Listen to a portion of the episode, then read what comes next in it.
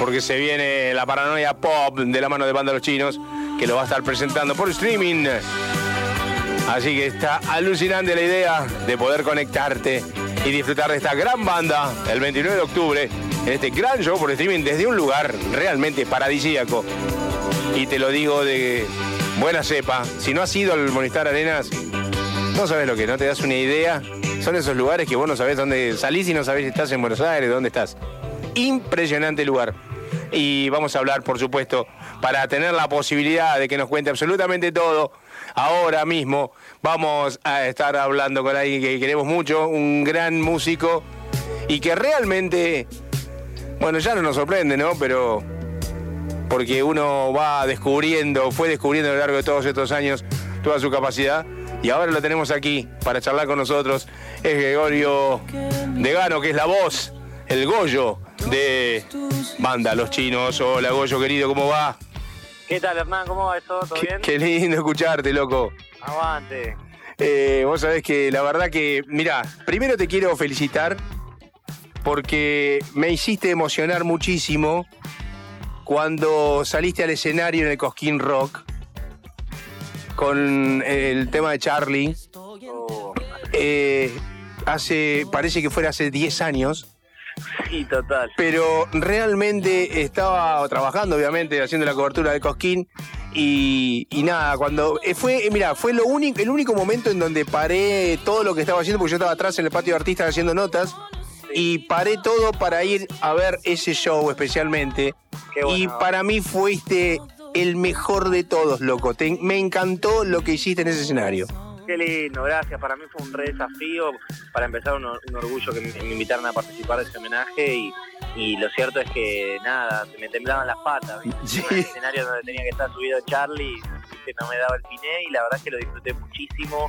Y hubo muy buena respuesta de la gente que, que me bancó y me arengó. Y la verdad que fue re lindo también. Más parte de eso, en el mismo festival en el que nada, tocamos por primera vez en un escenario principal, en Cosquín Rock, fue, fue tremendo. Y, y como decís, parece que fue hace 10 años. Sí, una locura, loco. Parece, te juro, por Dios, yo te cuento, es el último show en vivo que vi, si no me equivoco.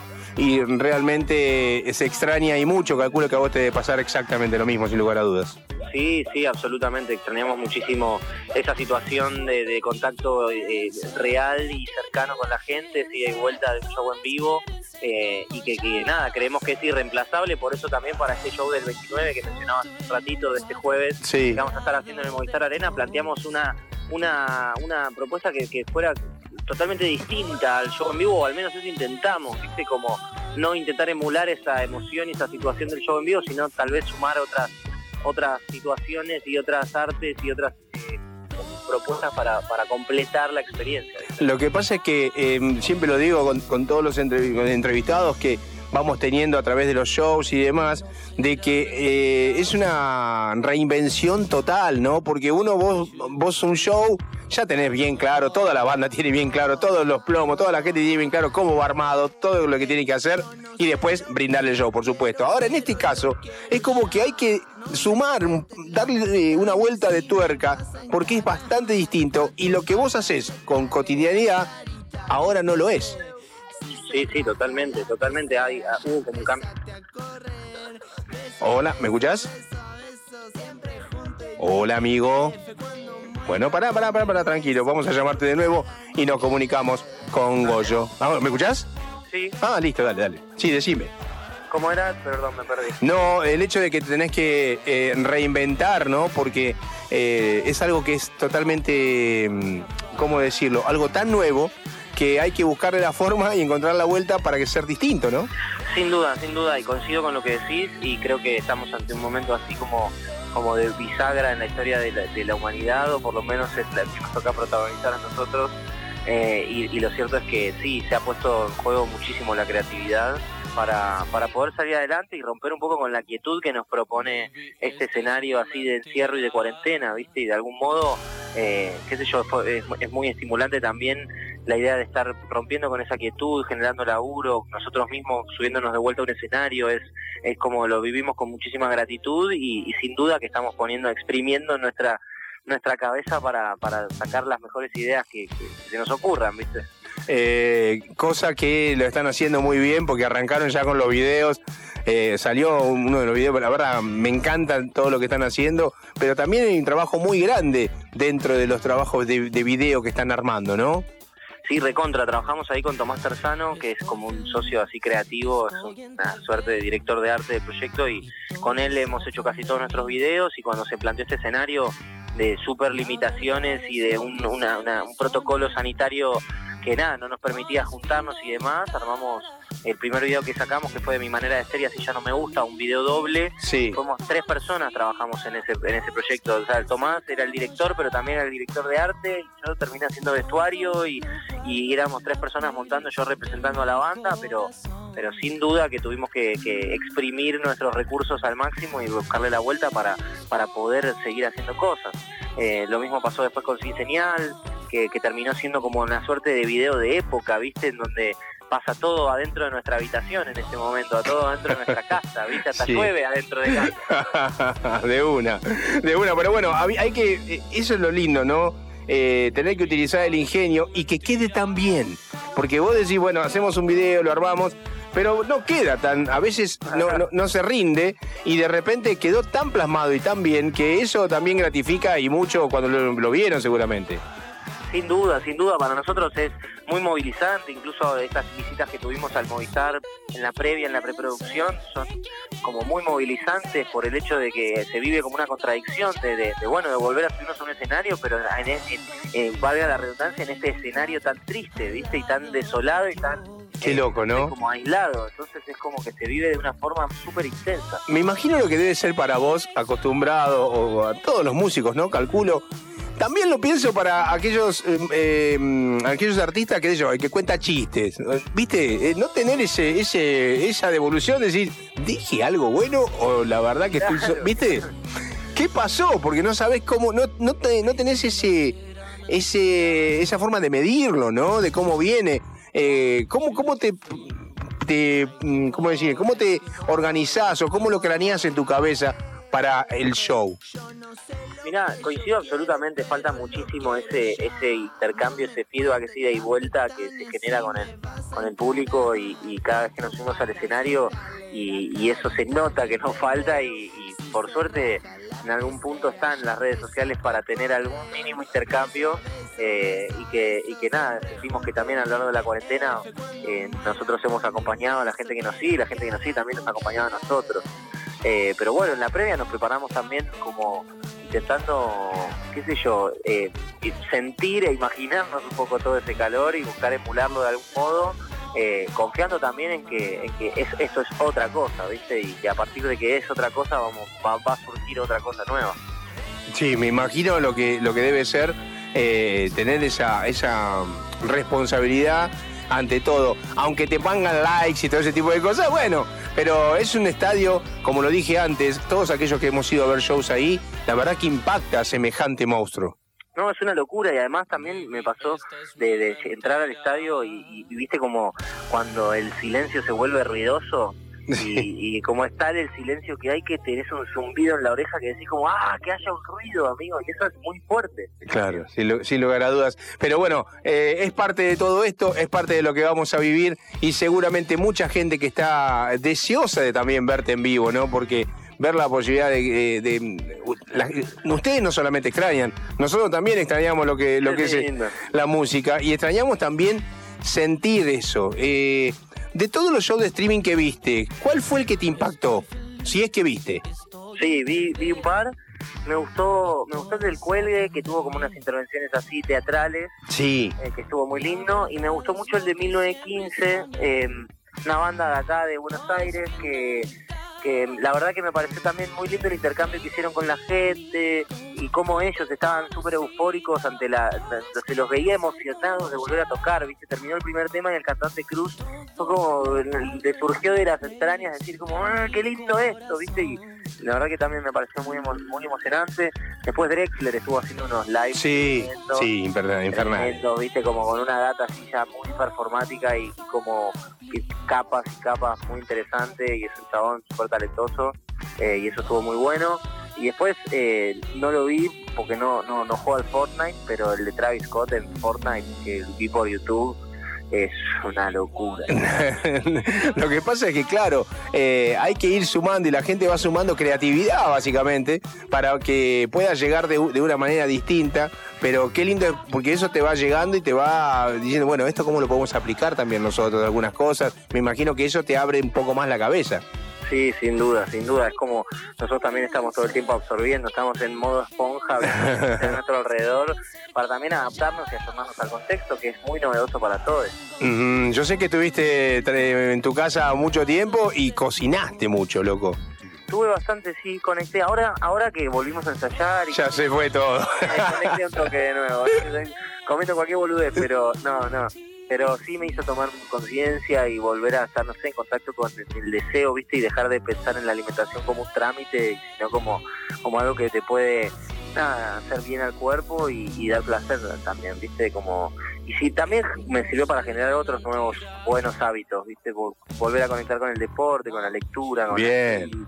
estuvo lindo, la verdad. Que desde mi lugar de privilegio puedo ver que, que he aprovechado el tiempo. ¿Y compositivamente?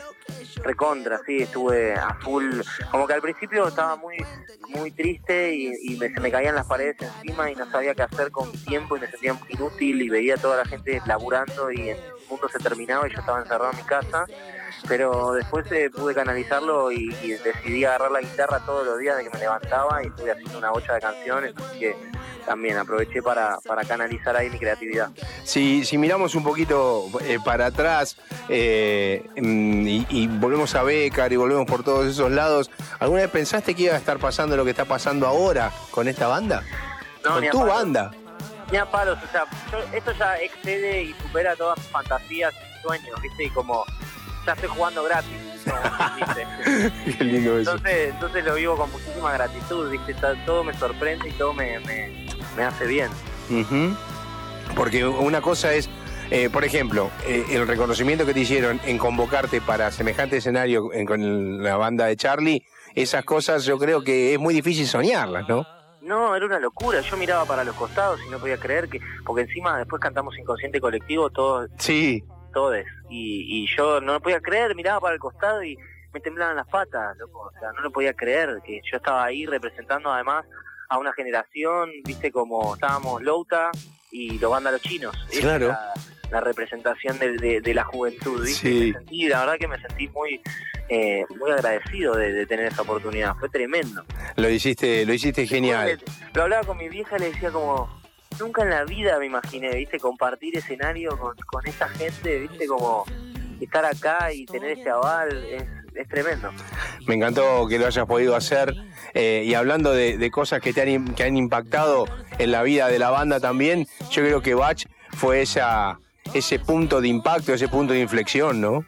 Sí, sin duda, sin duda Bach fue, fue como un, punto de quiebre en, nuestro, nuestro recorrido artístico como también fue cada ingreso al estudio, pero bueno, eso como que nos dio, nos puso mucha vidriera, nos dio visibilidad y, con esa visibilidad conlleva, no sé, que se abran puertas y tocar un montón de, lugares en nuestro país nuevos y tener la oportunidad de viajar afuera de nuestro país con nuestra música.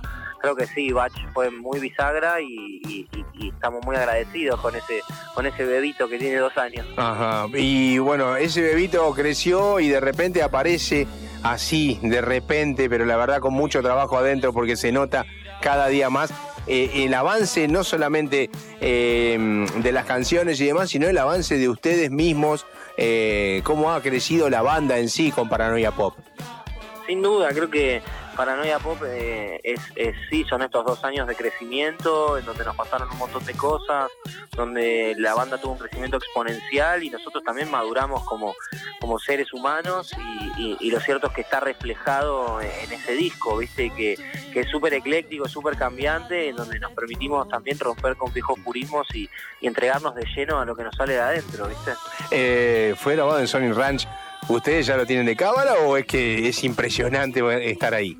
Y es un mix, porque es muy místico la, experiencia de estar encerrado ahí, lejos de casa, tan lejos de casa, y, como eh, a horas de diferencia y toda esa situación es súper eh, estimulante y por otro lado la técnica del lugar es como única, ¿viste? Como es un el, dueño del estudio es un loco que desde los 80 está comprando equipos viejos y, teclados y guitarras y amplificadores y toda una serie de situaciones que no las encontrás todas juntas en ningún lado. Nada, es muy espectacular, pero está todo junto ahí, ¿viste? Y todo lo que nosotros vimos en plugins y, y que ves en la compu ahí está físico, es un mueble. Mirá vos qué loco eso, no sabía que era que tenía esa, esa idea o esa visión eh, el dueño. Y, bueno, ¿y ustedes y tienen acceso a lo que sea de ahí? Sí, sí, hasta incluso nosotros queríamos grabar en este disco un Hammond y no había un Hammond. Y el chabón, el, ingeniero principal, se ocupó de conseguir uno, compraron uno en Australia, no. que estaba tremendo y lo trajeron y nosotros lo estrenamos. Ah, no te puedo creer. No, un clavinet, un clavinet, el Hammond estaba ahí. Ajá. El Hammond también lo grabamos, pero el clavi no, lo tenían. Y compré un clavi tremendo que está en Paranoia Pop, que es nada, un bicho zarpado que nunca lo había visto en mueble, ¿viste? Y así lo mismo, un Leslie, que es un amplificador que tiene una bocina que gira. Entonces genera como una especie así de movimiento que, es tremendo cuando lo, lo, podés vivir ahí físicamente. O el CP80 que grabamos en mi manera de ser, es un teclado muy García, que García usaba en los 80 eh, tremendo, en el que nos hay un recital histórico que Charlie se para arriba de, un piano bajo la lluvia. y Sí, sí, claro. ¿Ese es? Ese es. Y nosotros lo movimos de un estudio a otro, lo cargamos entre los seis, más Adán, más el ingeniero, porque era un mueble pesadísimo. Lo llevamos hasta nuestro estudio, lo grabamos, viste como tiene una técnica que, que, sí, es muy difícil encontrar toda junta, ¿viste? Qué belleza, bordeo. Ese, ese teclado es histórico, ¿no? Porque vos lo ves y, o sea, lo representa para nosotros los argentinos, ¿no? Ese, esa, esa postal de Charlie ahí arriba, eh, la verdad que es, todo la tenemos, todo lo que nos gusta el rock. Totalmente, totalmente. Y para nosotros fue re, místico también tener la oportunidad de tener ese bicho enfrente nuestro. Viste, como, qué sé yo, la verdad que eh, en ese sentido eh, nos estimula un montón, el disco fue grabado en cinta, prácticamente todo, eh, que eso también le da como una sensación de vivo, nosotros nos tuvimos que recontra preparar para eso, porque tenés pocas tomas, la cinta se acaba, ¿viste? Y entonces eso también nos hizo prepararnos en la previa, che, ensayar, ensayar, ensayar, listo, estamos para grabar, dale, pum, toma. Y entonces eso, la verdad que estuvo, fue un, lindo desafío. Eh, hablando de desafíos, loco, eh, me impresionó el ídolo, el desafío ese de caracterizarte de una forma tan especial. Vos es que eh, lo, lo, miraba y, me costaba descubrirte, pero era genial, boludo. No sé, me parece alucinante esa, esa máscara, el, el trabajar, el formar parte de una actuación también, ¿no? Totalmente, bueno, sí, como que también eh, yo había arrancado el año un poco con ganas de reconectar con la actuación de chiquito, que cuando terminé el secundario trabajaba de eso y, estuve en un momento muy, muy, muy vinculado con el mundo de la actuación y tenía ganas de reconectar y, como ante esta situación de parate, eh, Tomás Tarzano me propuso como involucrarme un poco más en ese lado y la verdad que a mí me recontra cebó y, y fue todo un desafío, porque además también en esta de, construir eh, mi imagen y la imagen de la banda y de mostrar siempre lo lindo de nosotros y, como todo ese costado que, que es como lo mejor que tenemos, en este caso tuve que interpretar un personaje eh, en el que soy yo mismo en el futuro siendo alguien desagradable, ¿viste? un desafío, ¿no? uno está acostumbrado a, mostrar lo lindo. Lo mejor, claro. Claro. Y en este caso fue todo lo contrario, mostrar la, peor mierda en la que me podría convertir, ¿viste? Y eso estuvo bueno. Sí, la verdad que, bueno, te caracterizaron de una forma que, ah, te juro, como te decía recién, ¿no? Vos es que me, me, costaba, sabía que era vos, obvio, pero me costaba eh, descubrir tus rasgos. Y la verdad que una locura, porque la, la panza, la postura, la movida, ¿viste? Era muy loco todo y lo disfruté muchísimo y me pareció también eh, un avance eh, en la parte de videos, ¿no? En la parte de, trabajo, el laburo en sí. Sin duda, sin duda, fue como ahí evolucionar y poner la jeta. Hay muchas horas aparte de ahí. Sí, totalmente. ¿Eh? Y nos filmamos en el Pueblo Cultural Saldía, nuestro, nuestro point donde, donde ensayamos, donde nada, desarrollamos todo esto y la verdad que estuvo buenísimo. De Paranoia Pop, si te tengo, es difícil esto porque son todos hijitos, pequeños hijitos, pero tirame el tema que vos decís, este quiero cantarlo en vivo cuando se pueda, que esté todo bien. Es el primer tema que quiero cantarlo sí o sí en vivo y sentir toda esa gente que me está gritando. Sí, la verdad es que me encantaría Chuchu, por ejemplo, que siento que tiene ahí como una fuerza ahí rockera, me desafía también, porque es difícil de cantar. Tengo ganas de eso, de ver qué pasa con la gente con ese tema y Paranoia Pop, obvio, también me, genera mucha expectativa. ¿Cómo te, bueno, imagino, pero te lo tengo que preguntar igual, cómo fue la, movida con, con Louta, ¿no? Me imagino que se han llevado de mil maravillas. Sí, fue increíble, Jaime es un gran amigo, nos venimos cruzando en los últimos tres años en un montón de festivales, de fechas y de lugares y, la verdad es que calzó justísimo, eh, representa perfecto ese personaje de paranoia pop súper irónico del cual hablamos y, y lo cierto es que la clavó al ángulo, nos mandó super pro, un montón de propuestas distintas, eh, es un crack y la verdad que es un gran amigo. Es un hermoso desafío que se viene ahora el 29 de octubre yo estoy muy feliz de que de haber eh, podido charlar con vos, porque siempre tenía ganas de decirte esto hace mucho tiempo, desde ya sabes cuándo, desde el coquín. Así que me lo vengo guardando, me lo vengo guardando. Y cuando vi que, bueno, venían a hacer este gran, gran show que se viene el 29, ¿eh? ya nada, no falta absolutamente nada para poder disfrutar de, bueno, de Banda Los Chinos que va a estar presentándose en este show por streaming en el Movistar Arenas. Así que nada, quería agradecerte porque siempre hay una predisposición muy grande de la banda, loco, y vos. No, por favor, muchísimas gracias a vos y la verdad que está buenísimo contar con este espacio, eh, la charla está buenísima y me, y me encanta poder poder profundizar eh, con alguien que, se apasiona por la música, que eso se nota. sí, bueno, eso es cierto, ¿no? Es alucinante lo que uno siente por esto, el amor, ¿no? Que yo creo que eh, pasa con los músicos también, te das cuenta a través del escenario, cuando sienten pasión por lo que hacen. Creo que la pasión es lo que mueve realmente, ¿no? Totalmente, creo que es el motor y, y si, no, si no tuviéramos el día, el día que, se, que se me acabe la pasión, me, voy a quedar en mi casa. Sí, señor, sí, señor. Vas a ser ese personaje terrible que estamos viendo.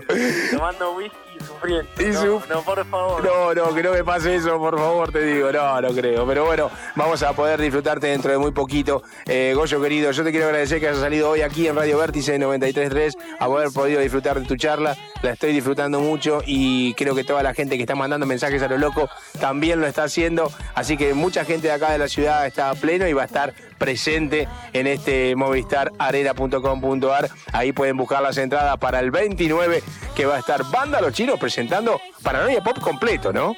Sí, así es, de pe a pa, como quien dice. Y nada, agradecerte a vos también por el espacio, a toda la gente que está del otro lado.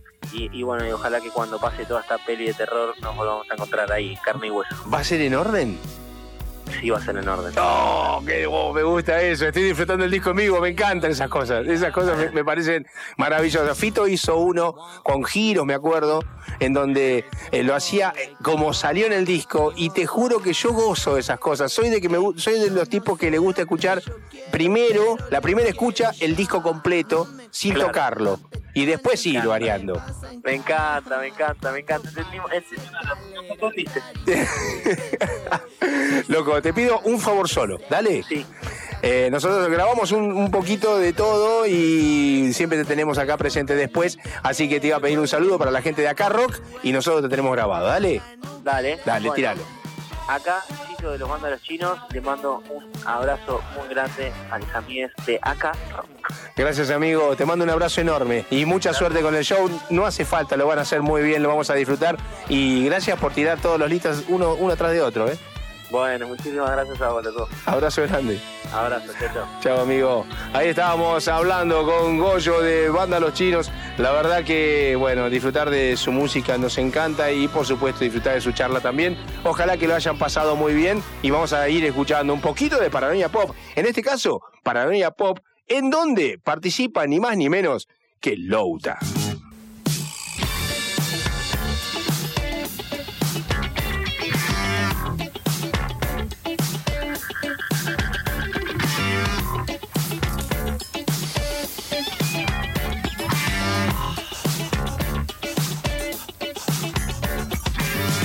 Estoy feliz, estoy en TV y todos hablan de mí.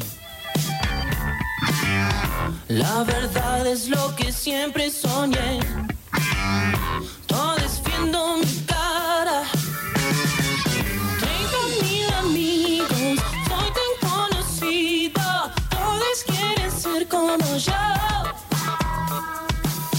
lo guardo en la playlist de mi corazón.